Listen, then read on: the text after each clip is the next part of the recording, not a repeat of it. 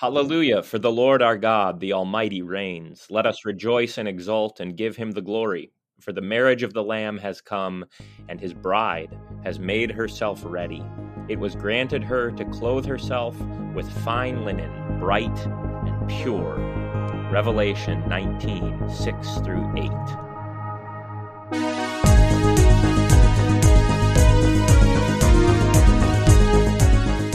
You're listening to A Word Fitly Spoken. I'm Zelwyn Heide here today with David Appold to continue our discussion of the book of Revelation. David, how are you doing?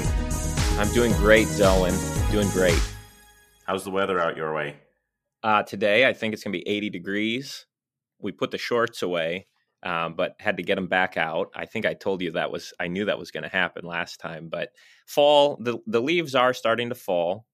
The colors are changing to some extent. We went from kind of l- yellow brown to fully brown. Um, it didn't rain in Paducah from I think the whole month of September. There was no rain. We had we had 40 days and 40 nights without rain. Um, it finally rained a little bit. The burn ban was lifted, um, so we've been able to have a few bonfires. Um, all in all, life is good. Oh, that sounds good. I I'm still kind of marveling that your weather is is 80 degrees still because yeah. I'm looking out my window here and you know it's I think it's like 50 something today, but it, we're predicted to have uh, pretty cold weather in the near future, like below freezing. And we, uh, go ahead. Yeah, I think it frosted. No, it, it didn't ever frost yet. I think it was close. We had a few warnings, but um, I don't think we've had our first frost yet. I could sure. be wrong. I know we didn't didn't at my house, but maybe in some of the the lower places it has frosted. I don't know. Well, we've had our first snow come and go, so that's that's always something. Um, mm-hmm. I think we're supposed to maybe get snow like early next week again, but uh, that's again that's that's pretty typical for this part of the world to have snow. The first snow in October, early November. Um, it never stays, which it didn't, but it's just the way life is here. So we are very much beginning the uh, the winter period. So you you've traded in the the wife beaters for um, longer sleeves now, and by longer sleeves I mean like cutoffs. I, I, I, you got the muscles ripping out. So yeah, I mean because you don't want to get too hot, right? but no, it's it's it's good though. I mean, this is just the way things are, and the trees are pretty much done with their leaves, and we're just beginning our eight months of winter, as as it were. Good deal. We'll have we'll have winter weather more or less from now until April, basically. Ours will ours will hit probably uh, the month of January is cold. Um, December, you know, Christmas. We'll see. We'll see if we have a white Christmas. It's um, I've been here eight years now, and I think only one of our, maybe one or two of the Christmases were actually cold. But that, you know, that was a big deal for me when we came down here. You know, Christmas morning to be able to ride bicycle. Like I think we got Sam a bike one Christmas, and it was so strange that he could ride his bike on Christmas morning because, you know, growing up that was impossible. You couldn't do that in Michigan, but you can in Kentucky. So. Yeah. Well, just we'll we'll get to get going here, but uh, I I remember this past year we didn't have a Maundy Thursday service because it blizzarded. So that says something about yeah the, the weather in this part of the world. Here it seems like without fail, Holy Week is the is the week where we we should have switched our switched over from heat to air conditioning, but we didn't. And so I think every Maundy Thursday, I have finished the service, stripping the altar, and I'm just pouring sweat underneath all my vestments. It's that's what makes me, you know, Willie knows the way, uh, which is to get fiddleback chasubles. Um, I I still haven't graduated to that level of of southernness. that that moment when your chasuble is a cutoff. Exactly, carnival feels. Speaking of Willie, uh, he is not dead. you seek him here, but he's somewhere else.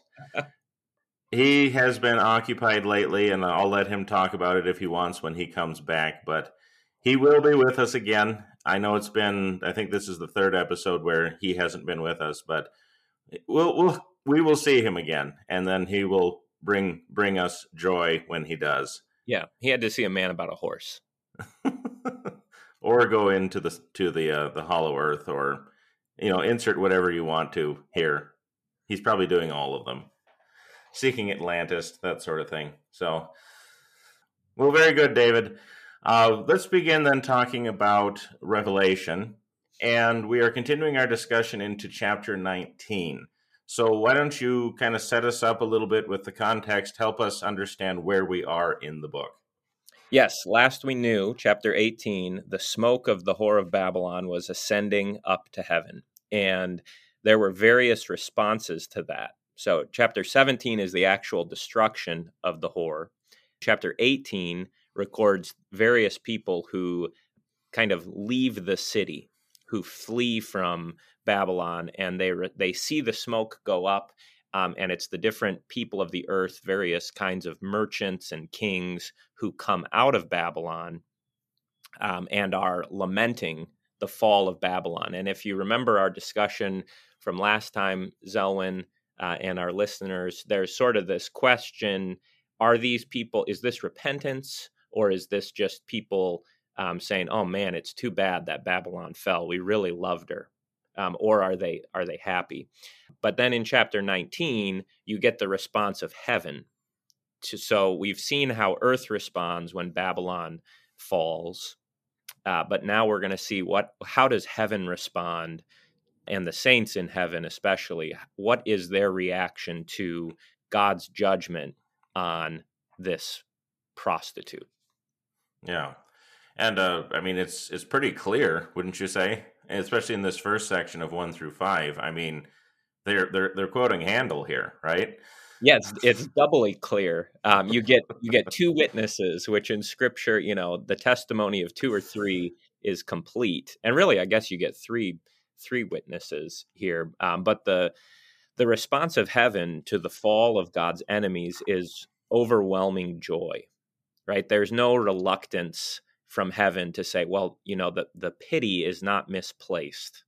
And we'll come back to that later because I think that's sometimes people have a hard time when God's enemies fall. Are we allowed to be happy about that, or should shouldn't we kind of always, you know, have a caveat, have some nuance to our praise? And in heaven, they're just hap- they're just overcome with joy. They're shouting, singing aloud, not just once but twice, Hallelujah! Um, that God has brought down the whore of Babylon. Yeah. And we we discussed this last time, but you know, if this if that happens at the end of the world, the final day of judgment, okay, I think everybody would be on board with that. But when you know, like me, you want to interpret uh, the whore of Babylon as the fall of Jerusalem in the year 70, that causes a little bit more consternation for people because then you're saying that God's judgments come in in time. We've seen his judgments and we should rejoice when those judgments happen not just at the end of the world, but as they happen within our experience of history. And I do think that's a good point to make.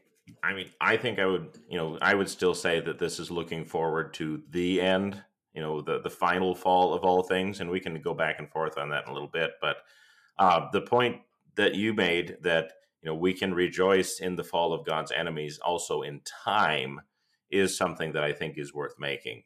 But before we get to that discussion, uh, let's look at the text a little bit, at least the first three verses, uh, just to kind of get a picture of what heaven is doing. And they do say uh, Hallelujah. What is what is Hallelujah, David? Praise the Lord, man. Praise the Lord, man. Praise the Lord and pass the ammunition. Hallelujah is just the Hebrew, you know, praise. Halal is the Hebrew word for praise, and it's so it's this. Um, and then Yah, of course, gets into uh, you know, since Willie's not here, um, it doesn't say praise Jehovah, but it says praise like Yahweh, right? You um, shut your mouth. Praise the Lord. I'll do penance. I'm sorry. That's what it says. But it's praise Jehovah. And the reason for the praise is what I would highlight. You know, it, it zooms in. Why are we praising God here? Why does heaven um, and these voices that come from heaven? It says, it seemed to me there was a, gr- a loud voice of a great multitude in heaven. So this is that um, heavenly host. These this is the voice of the saints, not the voice of the angels, um, but the voice of the human saints uh, who earlier had been praying, "How long, O Lord? How long until you avenge us?" Right. That's the the prayer of the martyrs back in chapter six. Now God has avenged the martyrs. Um, that's really why Babylon falls, um, Jerusalem falls, because she has drunk the blood of the saints. And now um, they say, He has judged the prostitute. His judgments are true and just. So it's a the song of praise comes when God's justice is done. Um, mm-hmm. And I think maybe, you know, that might surprise us. It's not a reaction to God's mercy, it's a reaction to his justice. But of course, those things and we've talked about this before we don't want to set those things in opposition to each other right. but it's just it's worth pointing out what causes this joy in heaven the justice of god his act of judgment well and i think and to kind of get into the discussion where we want to go talking about rejoicing over the destruction i think it's very telling that in verse 3 they're rejoicing that the smoke of babylon goes up forever and ever in other words, that the destruction is so complete, you know, it is like a, a furnace which is burning, and uh, the smoke continues to go up, and that also is a sign of joy. The destruction of the city itself, the going up of the smoke, is a something that is worthy of rejoicing over, which they do. And I mean, what do we make of that? I mean, how do we how do we deal with this this sentiment in the Bible? Yeah, well, the smoke going up, I think, is where else do we see in Scripture smoke going up? There's the smoke of um, of Sodom and mm-hmm. Gomorrah, uh, right, which is certainly mm-hmm. in the background here. There's also the smoke that goes up in the in the sacrifices of Israel. So, and I think that you can you can bring these things. So the the point is, there's some kind of a sacrificial image here. When Babylon falls, it's the reaction is like the reaction when the people see the smoke of the incense offering going up. Um, it's to to sing praise to God, um, and I th- I think you know we saw this a little bit when um, like when Roe v. Wade was overturned. Right, there was this. You know, are we allowed to be happy about that? Is that a good? Is that something that we can celebrate or not? And there was various responses by people, but I think the general sentiment was, um, well, we don't want to be, we don't want to come off as taunting or gloating over things, right? That's why mm-hmm. Christians would say, you know, you should, you you don't want to rub it in people's faces. That's a bad witness. Well, nobody told these saints that, right? Um, in fact, from the throne, God encourages their praise. So you get there's two um, voices verse 1 and 2 have the first response, which is mm-hmm. the singing of praise. Um, then verse 3 says, Hallelujah again. And then in verse 5, the, a voice comes from the throne.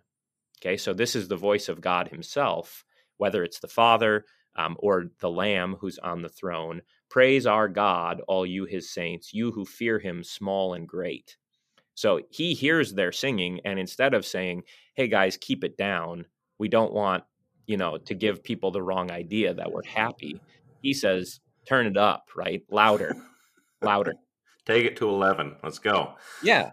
And I, I think that that's important to see. There's, there's nothing wrong with celebrating the fall of God's enemies. Um, we pray for it in the Psalms all the time. They're, the imprecatory Psalms are not like a minor category of the Psalms, it's like everywhere in the Psalms that we pray for God's judgments.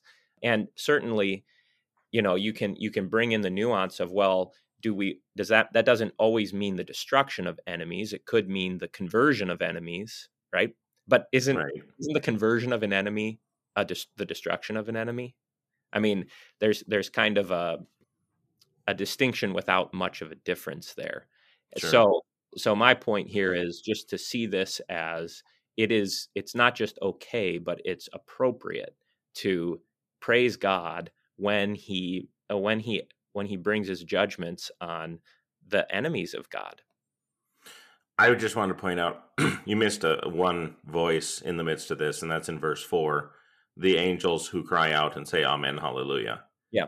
Which again shows that the angels too are rejoicing over the destruction of Babylon because they see God's justice being carried out. Yes, for the, the saints, of course, there is that sense of God has given us what we were seeking, which is something certainly worth rejoicing over. But the angels themselves, uh, the elders and the four living creatures, also rejoice, and heaven rejoices because you know this is uh, God's God's justice is something worth celebrating. Maybe if if that's one way of putting it. You know. Yeah, and uh, what do you think, Zelwyn? I mean, the hesitancy to do that is perhaps a, a hesitancy of Uh, why why do maybe put it this way why wouldn't it be appropriate to celebrate the fall of babylon or something like the fall of babylon you know when our when those who oppose god's word are put down what why shouldn't we why wouldn't we want to celebrate that probably because we've internalized this notion that being a Christian is a kind of niceness. Mm-hmm. You know that we are we're always supposed to be nice. We're not supposed to be offensive. We're supposed to be I, you know what I mean? It's it's this kind of a, a, a meekness that is not a biblical meekness. Yeah. Um, because you have to remember Jesus is described as being, you know, exceedingly meek. You know, he's like Moses, you know, the meekest man on the earth. Right. And Jesus himself can drive out the money changers from the temple. So meekness is not opposed to, you know, this kind of rejoicing or shall we say this kind of violence, but we have for whatever reason seem to think that that's what meekness means. Yeah. I think it goes with right the the verse that probably comes into most people's minds when they think about okay, what do you how should we think or act towards our enemies right the the ver- the words of Jesus and this is appropriate you know you should the words of Jesus in your mind should always come to the forefront is love your enemies and pray for mm-hmm. those who persecute you right mm-hmm. so there is but but and I think what what often happens is we think okay since I'm supposed to love my enemies and pray for them therefore if they experience hardship or destruction, then I should feel bad about that almost, right? Because I would feel bad, for instance, if something bad happened to you, Zelwyn, I would, you know, that I wouldn't, I wouldn't celebrate that, right? Um, but there's no, there's not opposition between praying for our persecutors uh, and loving them, but also then uh, rejoicing when God acts and brings down our enemies there is an answer to those prayers right? And so the the vindication of the of the martyrs which is what happens when the the whore of babylon falls the martyrs are vindicated and they respond by singing praise. That's the appropriate response. It's not unloving to sing praise to god when he acts in judgment. Yeah. Well and i think with that too you know we need to recognize that there comes a point when we no longer pray for our enemies. Right? Jesus calls for us to pray for them, which we should. Jesus calls for us to love our enemies, which we should.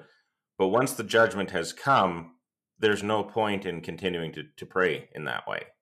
Because yeah. God has rendered his judgment upon them. And I think because, I don't know, maybe we almost think that it continues, like we need to be feeling sorry for them even in their judgment um, I think that's it's just, it's a confusion of categories. You know what I mean? Yeah, yeah. I think well, that was what happened after the the Roe v. Wade thing, right? It was almost like you're. It's okay to be thankful that this happened, but you always have to like kind of cushion that with you also feel bad, you know, that people are sad about it, and you just don't see that in Revelation. You know, you don't see um, the saints in heaven saying, you know, we're so glad that the whore of Babylon fell, but we feel really sorry for all these merchants who lost a lot, you know, who had so much bound up with Babylon. Um, they're just they're overwhelmed. There's no nuance. It's just praise. It's just straight praise. And again, the voice from the throne says, louder, louder, turn it up. Well, you see, David, you're supposed to feel bad that they feel bad that they can't kill babies anymore. I know we just we're just always like self-flagellation you know it's like the monks all over again right? You just christians should just always feel bad. And what i'm saying is no. It's okay to have a victory. It's okay to win and uh, to post some w's. Let's go is what you're saying. Yeah. all right. Well we'll be right back right after the break with more word fitly spoken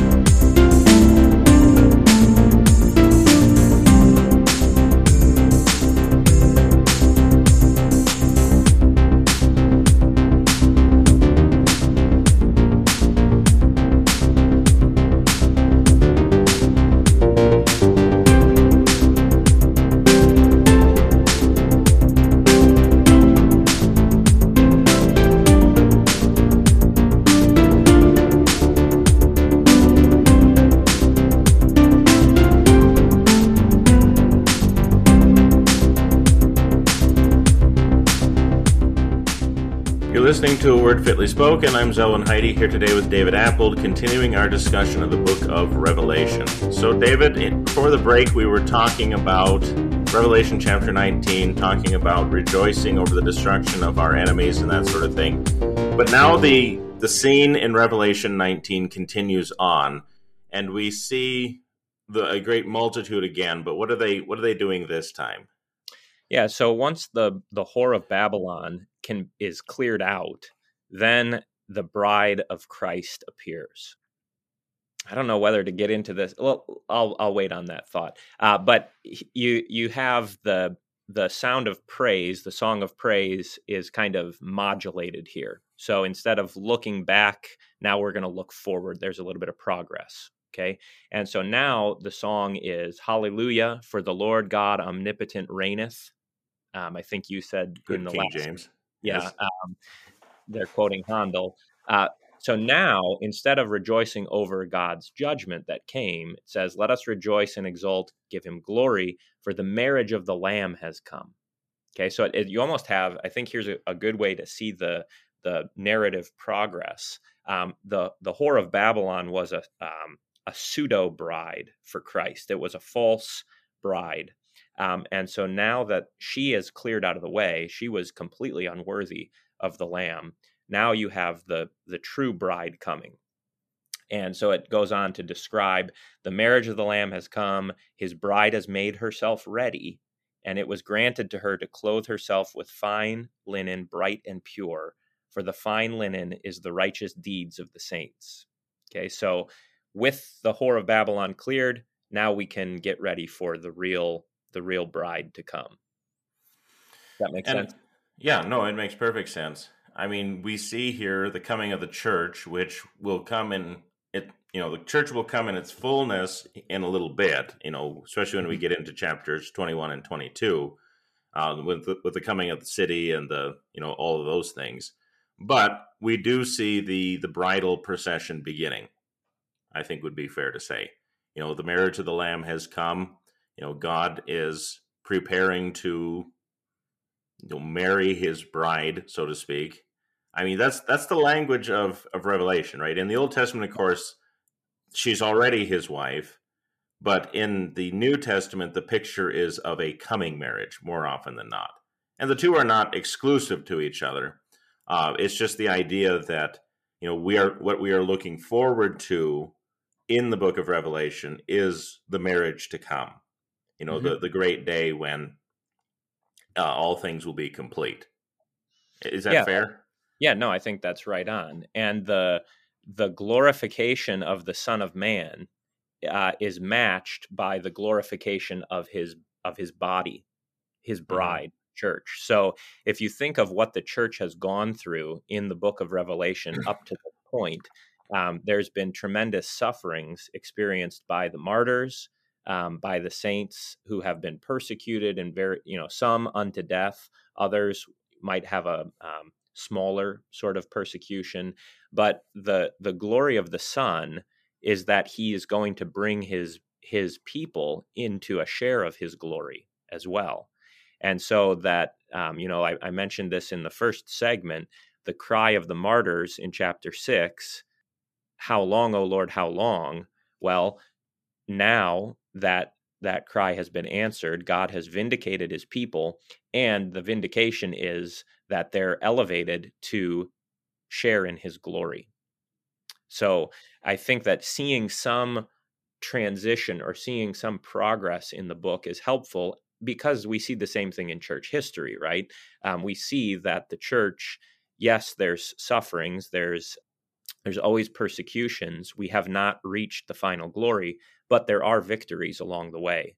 And Christ is leading his people to to the final victory. But but there are these smaller victories that come in time. No, and I think that's fair. I mean, Christ will reign over all the nations. He is reigning over all the nations, that sort of thing.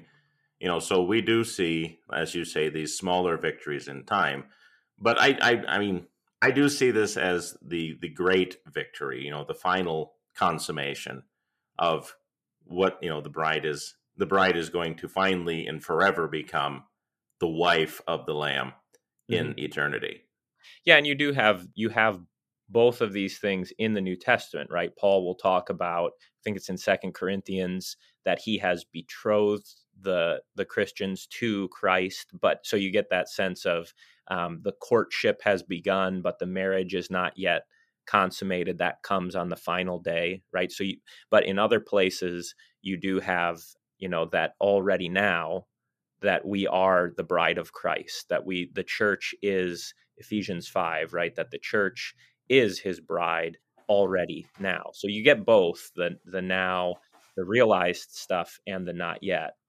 Here, here's what I would say on whether this has happened or not. I I take um, the fall of Babylon as the destruction of the temple in the year 70. And with the temple destroyed, with Jerusalem um, kind of ripped down, then the the church can go forward. The church can that's the sort of the initial entering into glory. Uh, but it's not yet complete. So the the bridal procession has begun, the marriage has begun, uh, but it's not going to be fully complete until the last day.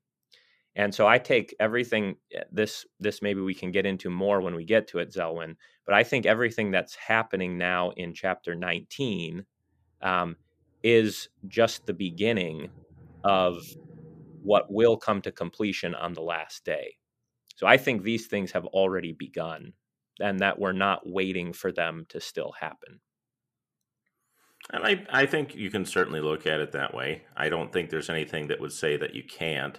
I guess I tend to look at it more as a picture of the end and kind of looking at it from different perspectives, so to speak, so that we see the fall of Babylon, we see the fall of, you know, the fall of the beast here in a little bit, and then we will see the fall of Satan. So, I mean, things that I would argue, you know, f- only fully happen at the end of days, even though in the meantime, like you say, we do see little victories here and there. Yeah. Right. Now, the, it does. There is something else in here. The bride makes herself ready. This might uh, come as a surprise to us, and she clothes herself in her own deeds. Right. Um, usually, that image of righteousness or the image of clothing uh, is uh, often comes up as kind of imputed righteousness, right? All those who have right. been baptized into Christ have put on Christ. Um, we we have His righteousness imputed to us. Um, here, you you you kind of get both things together, right? You get um, grace and works together because it says it was granted to her, so it was given by God to her. That great passive there. It was granted to her to clothe herself right? In Ephesians 5, um, you have Christ um, preparing his bride. He, he does it, right? He removes all spot and wrinkle and blemish. But here, she clothes herself. And I, I just think it's it's worth pointing out these things are not uh, in antagonism, but they work together, right? God gives it to us to actually do good works that are truly righteous. She's a big girl. She can clothe herself. And and she has to, right? The church. So you think about what that means for us. The doing good works, righteous deeds are not just a it's not an option for Christians. It must happen. And and it is that sanctification is part of how Christ already now begins to glorify the church, begins to glorify the bride, is that the Spirit actually works these things in us. Um, and I know this is I know this is right up your alley, Zelwyn. So I'll just kind of lob the softball in, right? Um, sins forgiven must become sins conquered, right? Is that are are we pushing things too far if we say that? No. I mean, of course, I'm I'm the one cracking jokes today, and you're you're being super serious, but that's okay. Um, no, I mean that's that's what we are called to do. We are called to be victorious. We are called to you know stop sinning. Yes, we can't really fully stop because of the weakness of our nature, but Jesus doesn't say to the woman caught in adultery, "Well, I guess you can go do, do whatever you want now," right? Mm-hmm. he says, "Go and sin no more." and he's not just saying that as a way of saying but you but there's there's a catch you can't really do it yeah you know but so i mean the the point being that if she is clothing herself it is making that righteousness of christ her own in that sense. And i don't want to be misunderstood here but you know we need to do what god has called us to do. You know it it is something that we are supposed to do. We are we are uh, you could say even enabled to do. You know yeah. that this this is what god wants us to be.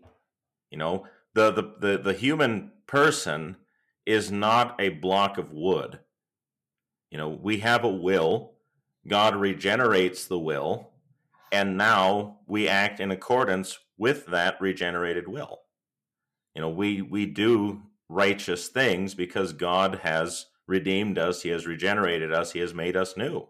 It's part of what comes from faith, right? Yeah, it was give, and this this is again where you see this is not. Well, maybe we put it this way: there are there is something to that that whole discussion of two kinds of righteousness, right? Why do why does um, why do our confessions talk about that, or where did Luther get that idea? Well, it's passages like this, right? It was given to her to clothe herself alongside of Ephesians 5, where Christ removes every spot and wrinkle and blemish. These things aren't opposed to each other, um, but it's all, it's a package deal, right? Justification leads to sanctification. Um, and we can distinguish between the two, but they're part of the same process, which is the process of how God saves, uh, how he redeems, how he justifies, how he sanctifies and glorifies um, his church. And it you do experience that in time. Yes, you always you continue to experience the sinful nature, um, but you also are given by the Spirit to actually do good works, and that's how God clothes herself. Yeah, yeah, yeah, and you should do those good works. You know, God has prepared them for you to do, but you still have to do them.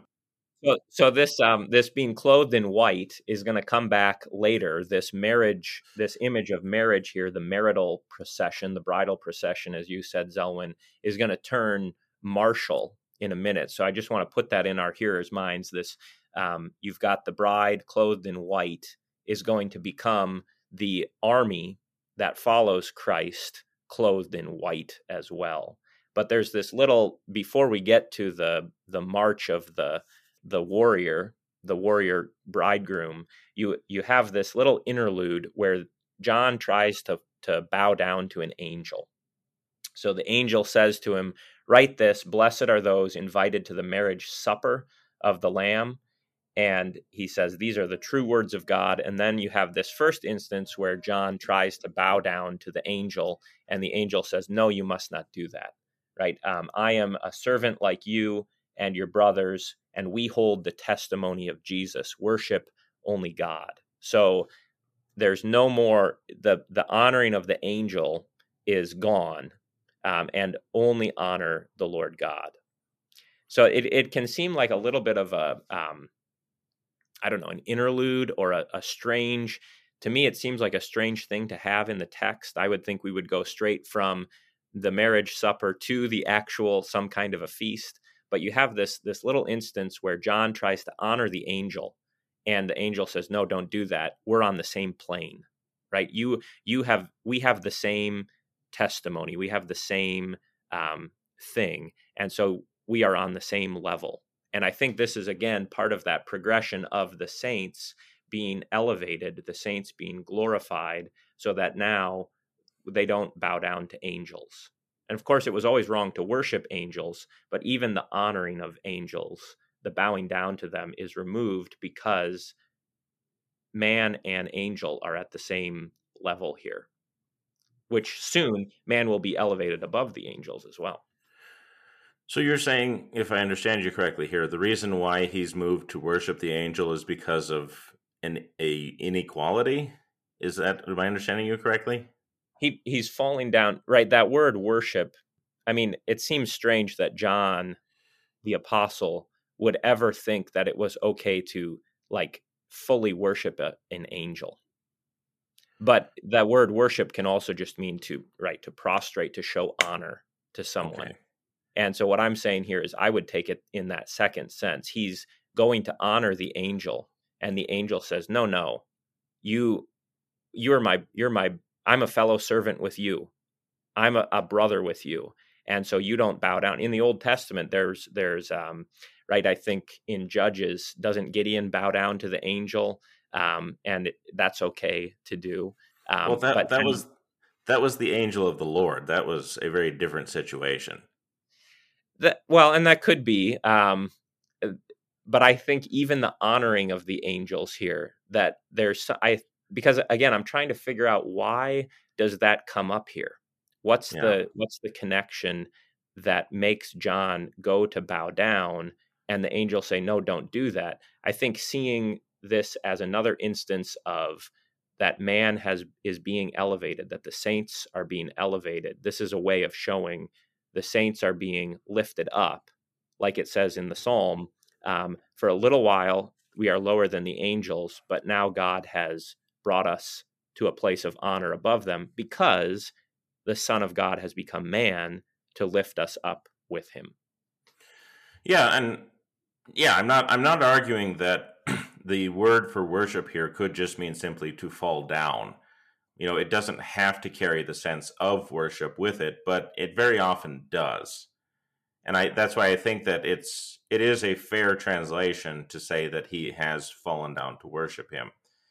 And I, I see where you're getting at. I mean, we're trying to figure out this kind of bizarre situation where John basically tries to worship something other than the Lord you know, right. he who has seen all of these things has been following after what God has been doing, and now it's like he goes somewhere where he shouldn't. You know, why does he do that? You know, I guess I've always tend I always tend to think of it as angels in the book of Revelation very often have I don't want to say divine qualities, but they also they often look like God. Um, you think of like the angel who is you know, clothed with the sun, for example, you know, the imitating what Jesus is doing. Um, the messengers of God will sometimes look like God. And I, I just think that maybe John got a little bit confused here. And I don't think that that's wrong to say yeah, because yeah. we get a point which is made from it. So John records his mistake here because the point being that, you know, mm-hmm. I am, you shouldn't do this, worship God, for the testimony of Jesus is the spirit of prophecy right? This is what the, the point is. So he, he records what he did, maybe in a, as a mistake, as a way of making a further point about you know the, the whole point of, of this prophecy in general. Because he's yeah. going to do it again later in the book of Revelation. Yeah, yeah it happens at the very end. Um, but it, but all of even that is strange to me because you have the saints are shouting, Praise the Lord, worship God, you know, give him the glory. And they do it twice. And then you hear the voice from the throne. And then again, let us rejoice and give glory to God. And then John's like, But I'm going to bow down to this angel. Um, so that's that's just I'm just trying to give you my logic for why would I see this as yeah. not flat out idolatry, but just that sense of honoring. And then this there is this theme in the book of Revelation. You have some progress where the angels, the the 24 elders, the living creatures, they're the ones who are closest to the throne and they're the ones who are leading the song of praise in those early chapters, chapters 4 and 5. But here in chapter 19, it's the the martyrs, the saints, the human voices are the ones leading the song of praise. Now maybe that's not super significant um, because that you're right in verse four the angels join in. But i think even just that slight altering of the order you know that early in the book the angels lead the worship and the the you know the saints join in. And now as we go through the book of revelation we're coming to the end and that place is in a sense flipped uh, or if you use my language that I said earlier, the place of the saints is being lifted up. They're being brought even higher than the angels. And so they now lead the song of praise, and the angels join in with us. I think you could see that same theme coming up here. John tries to honor the angel, and the angel says, No, no, you must not do that. Just worship the Lord, bow down to him. You don't have to honor us anymore. You're ahead of us. So what you're telling me is is that you're interpreting Revelation through what might be one of the greatest hymns ever. See the conqueror mounts in triumph. You know, man with God with man upon the throne. We by faith behold our own. Is that what you're telling me here? Yeah, I think we like the Ascension. We like Ascension Day hymns. That's all That's, good. It is good stuff. Well, with that note, we're going to go to our second break, so we'll be right back with more Word Fitly Spoken.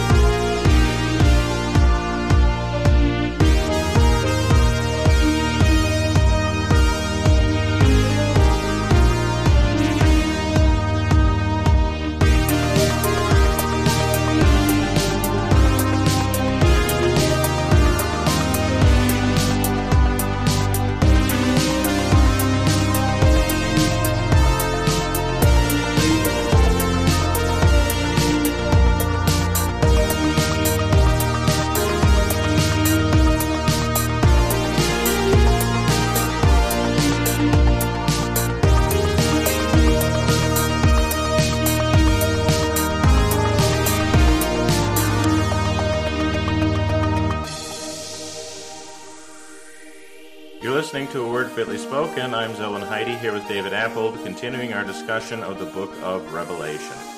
So we've gotten through the rejoicing of heaven and talking about the coming marriage of the Lamb, but now chapter 19 turns towards another image. You, you described it as a, a martial image. And what is that image that we see here? Yes, you get finally a description, another vision of Jesus the last time that we saw Jesus, I suppose there's two instances that might come to mind. In chapter 12, he was the young child who was snatched, the, the dragon was waiting to devour, but he was snatched up to heaven. Um, and then in chapter 14, there was this brief mention of the Lamb of God with the 144,000 on Mount Zion. Uh, but you didn't have a prolonged description. Um, the last really prolonged vision of Jesus was way back at the beginning of the book when he appeared to John, and John saw, you know, the eyes burning like fire. So here now in chapter 19, Jesus, uh, in a sense, finally makes his his appearance again. Uh, and you get this great description a white horse and a rider on the white horse and you get a long description then of Jesus in his glory coming forward um, as a conquering um, warrior on a horse. is this where we insert a, a Tolkien reference or not? It, it would fit here, certainly. Um, you know, this is surely one of the Mearas, um, the one of the original great horses Um, that Shadowfax is just a you know a long a, a long descendant from. Uh, but there, there's not much attention paid to the horse. It's more to the rider on the horse. Um, so here's the description. I'll just read it for you. The one sitting is called, and there's a lot of attention on his names here. He is called faithful and true. In righteousness, he judges and makes war. His eyes are like a flame of fire. We've seen that before. On his head are many diadems. Okay, so up till this point, the one wearing the crowns was the dragon, the beast. They had a bunch of crowns, but Jesus has even more, right? He's got a whole bunch of diadems on his head. And he has a name written on him that no one knows except himself. And then in a minute, it's going to say, and everybody knows it. So we, we could talk about that.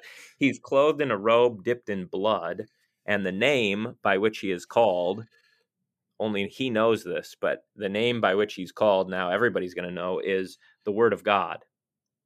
Okay, so that's the the warrior. But then the scene shifts. Okay, he's not alone.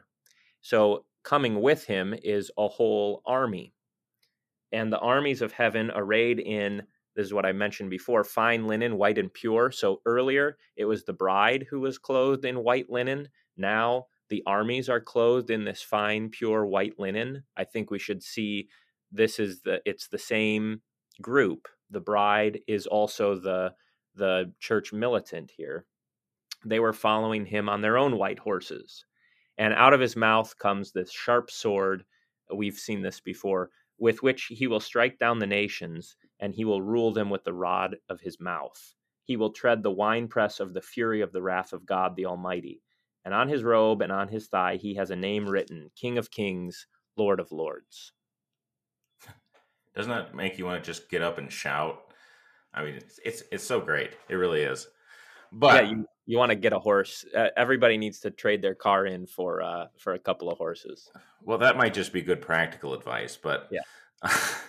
But the the image of the White Rider here is, uh, I mean, there's there's lots of different pictures that are being put together, right? So first of all, he's called faithful and true, and I would argue that he's called that because in other places in the Book of Revelation, especially in the beginning, that's how he's referred to, right? The faithful witness and the true, the one who is uh, the kind of the the pattern after which we should follow that mm-hmm. sort of thing. So I mean, that image is is very clear.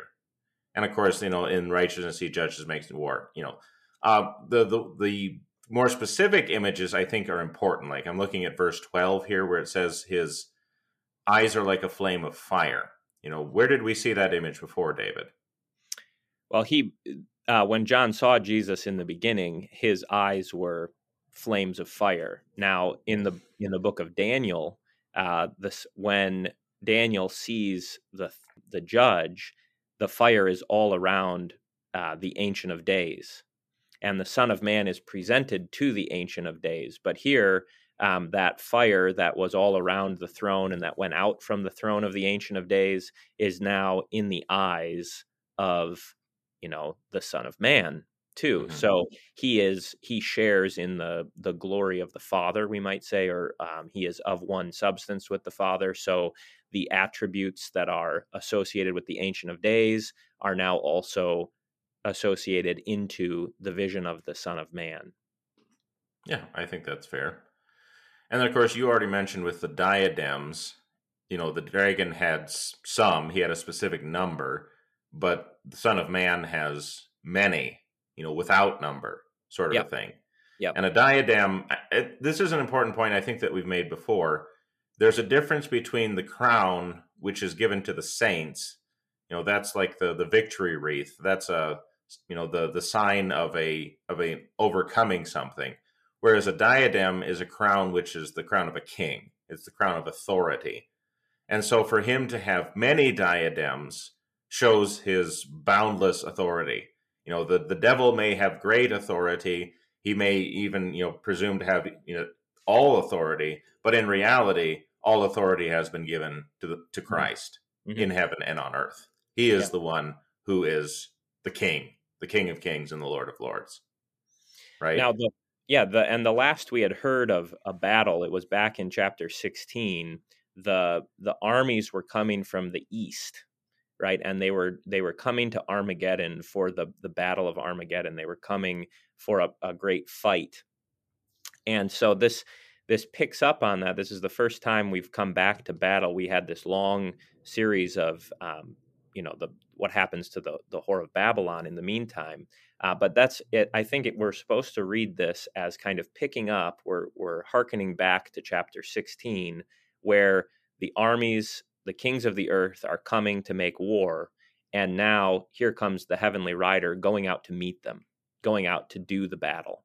And so we expect there to to be a big fight that comes, but but all of these things that we're seeing are sort of cluing us in on the fact that it's not a fair fight, right? It's not like um, they're they're on equal footing. The imposter rulers, the the power of the beast, the power of the dragon, is going to be um, a no challenge for this rider who is faithful and true. He's gonna he's gonna wipe them out, right? The it, it's it's giving away what's going what's about to take place. Yeah, absolutely. Uh, but I, I do want to point out, though, with the name written that no one knows but himself, you said that you think that that refers to the names which are coming, like the Word of God and the Lord of Lords. And I think you can do that. Um, I guess I've always thought of it this way, though that first of all, he has many names, right? He, he's called faithful and true. He's called the Word of God. He's called King of Kings, that sort of thing. He's called Jesus. He's called Christ. You know, Jesus has many names by which we know him. Um, but the name that he that no one else knows, I've always taken to be a sign of that no one can have authority over him. Because in the Bible, frequently, if you know the name of someone or something, that typically means that you have a kind of authority over them. You're able to command them, right? Because God gives names to the stars. He gives names to you know the, the things of creation. Mm-hmm. It, it's a sign of authority. And so if he has a name which no one else knows, that just goes to show that no one has authority over him. Yeah, I, I get what you're saying, right? Adam gives names to the beasts as a sign of his that he's the king. Right. And so now um, G- no one is king over Jesus. Nobody gives him a name. Um, and I think that's that's a good point to make. But what I what I'm saying is no one gives him the name, but he makes the name known, right? Think of his high priestly sure. prayer, I have manifested to them your name, O Father. So the making known of the secret name is it part and parcel of the gospel, right? He he makes known to us God so that we can say we do know his name. We call him by name because he's given us he's given that to us, right? It's that grace given um, is received, and then the faithful are able to speak and know these secret things or these mysteries. Sure. Sounds good to me.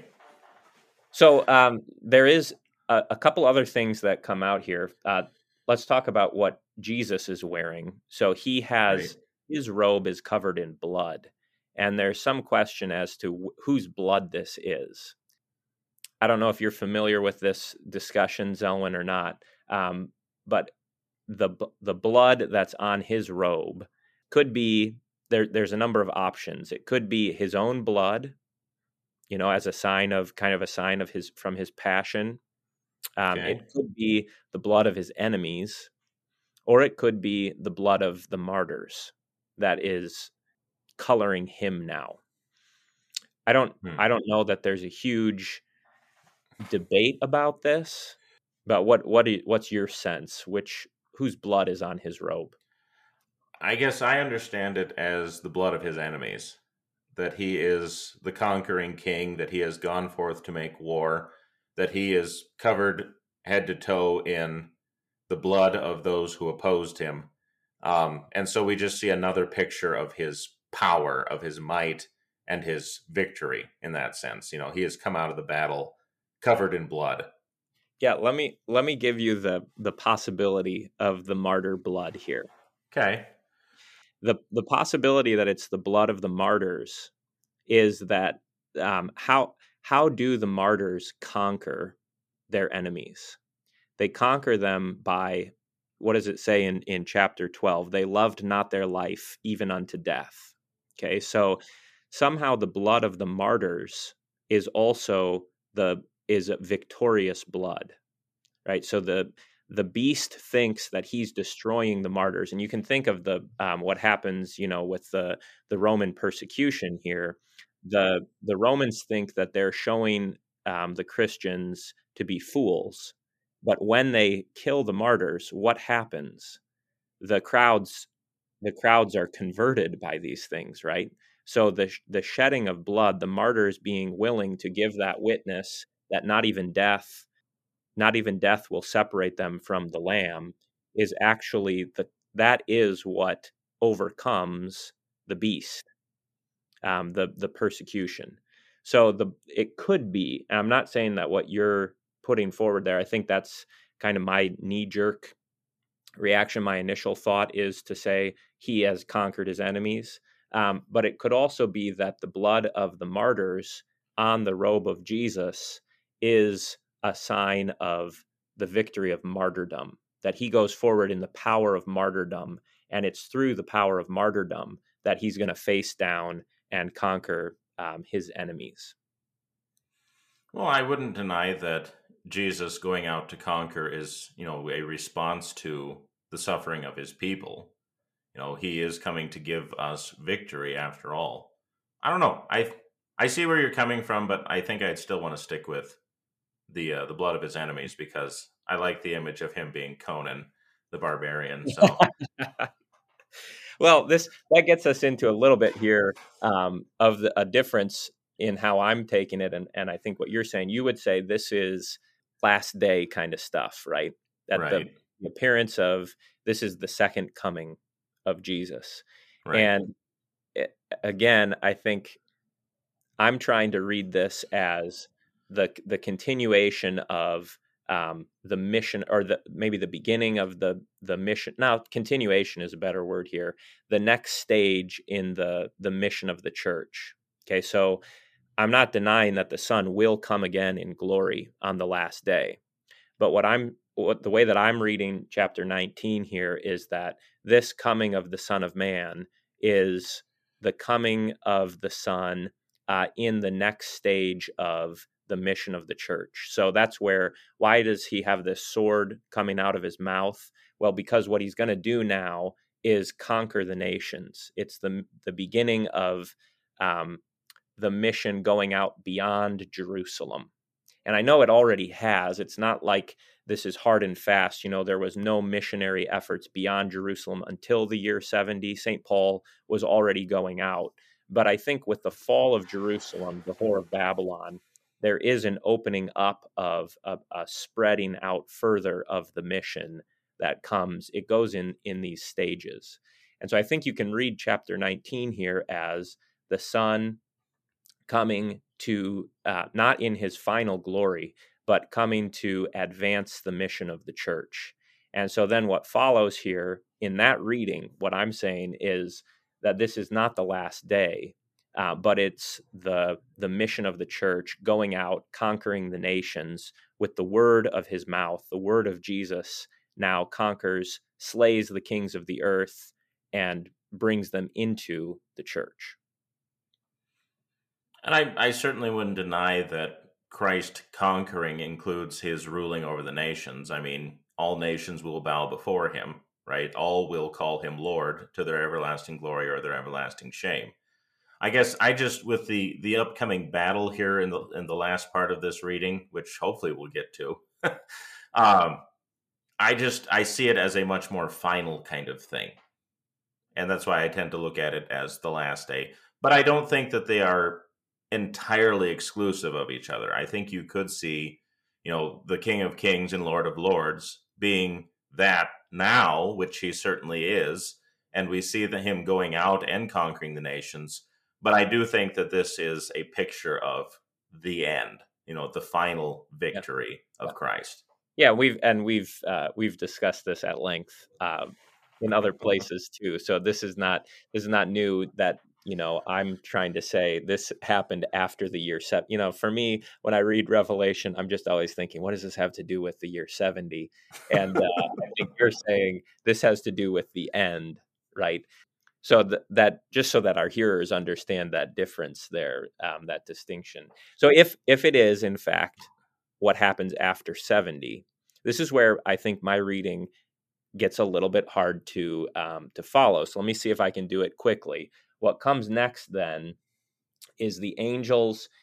The angel invites the birds of heaven to come for a supper. So we had earlier, you know, get ready for the marriage supper of the Lamb, and now there's going to be this. Is this the same supper or is this a different one?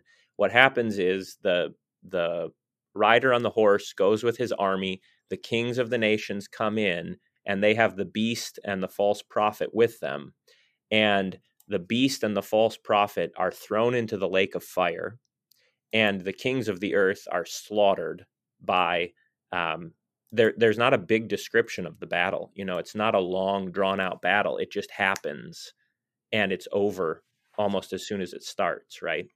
So, if this is in fact the final day, that's a description of final judgment, right? But right. if this if this is the beginning of a, a larger mission of the church, a, a more worldwide mission, you'd have to say, and I would have to say this. This is where it gets a little bit hard to follow, but that the the sword of of Christ, the sword of his mouth, slaying the kings of the earth, doesn't refer to final judgment, but to the conversion of the nations. They are being to use the Pentecostal language, they're being slain in the spirit here. They're being converted, and their conversion is their death. Right? It's um, they're they're killed and brought to life, whereas the beast is thrown into fire, and the false prophet are they're thrown into fire. They're not converted, but the kings, the nations, are converted here. I see where you're getting at, and I know, and I, I can follow you. I just I think it's much more natural to take it as judgment, especially because this is a very clear allusion to Ezekiel 39, uh, with the the birds being told to come and feast on the the uh, the bodies of Gog and Magog, uh, and so I I guess I see it as that judgment and the, the the birds basically coming to dishonor the bodies because the victory is that complete you know, there are so many bodies left around that there's not even room to bury them, which was a, a great disgrace in the ancient world. And so, in that sense, we see a complete victory even over all the world, which culminates in the beast and the false prophet being thrown into the lake of fire. That's how I would take it. Yeah.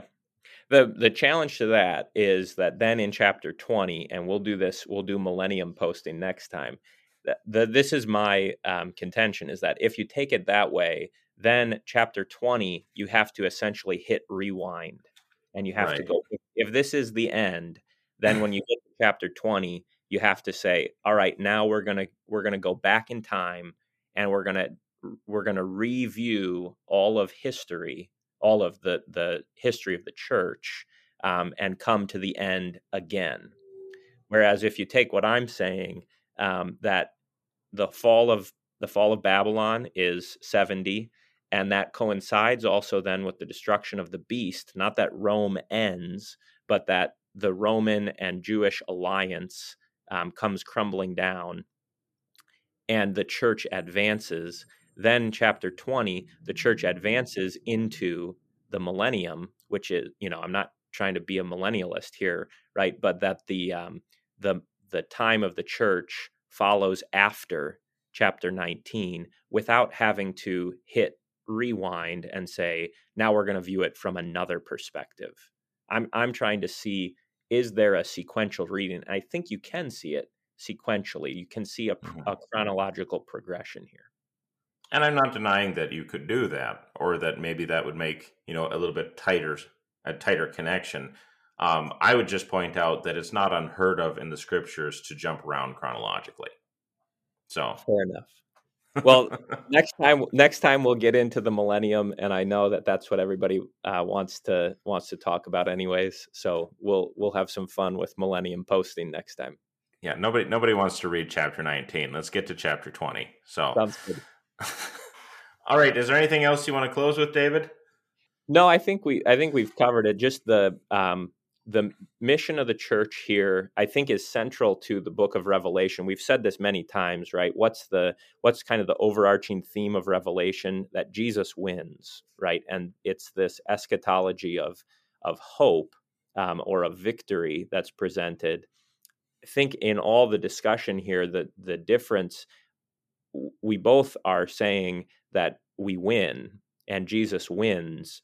Um, but what I'm what I'm interested in is seeing how the church already now uh, begins to participate in that victory without, you know, I'm, I'm not trying to um, deny the final coming or the, the final advent, but I'm trying to say already now we we participate in that, and I find that that's part of the encouragement of the Book of Revelation. Well said. This has been a Word Fitly Spoken. If you like what you heard, check us out, wordfitlyspoken.org, facebook.com slash wordfitly, or Twitter at wordfitly. I'm Zelwyn Heide here with David Appold. God love you and God bless.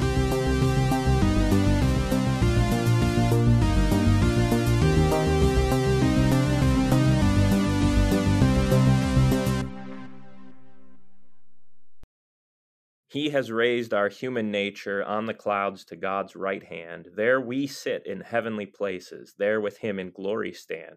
Jesus reigns, adored by angels. Man with God is on the throne. By our mighty Lord's ascension, we by faith behold our own.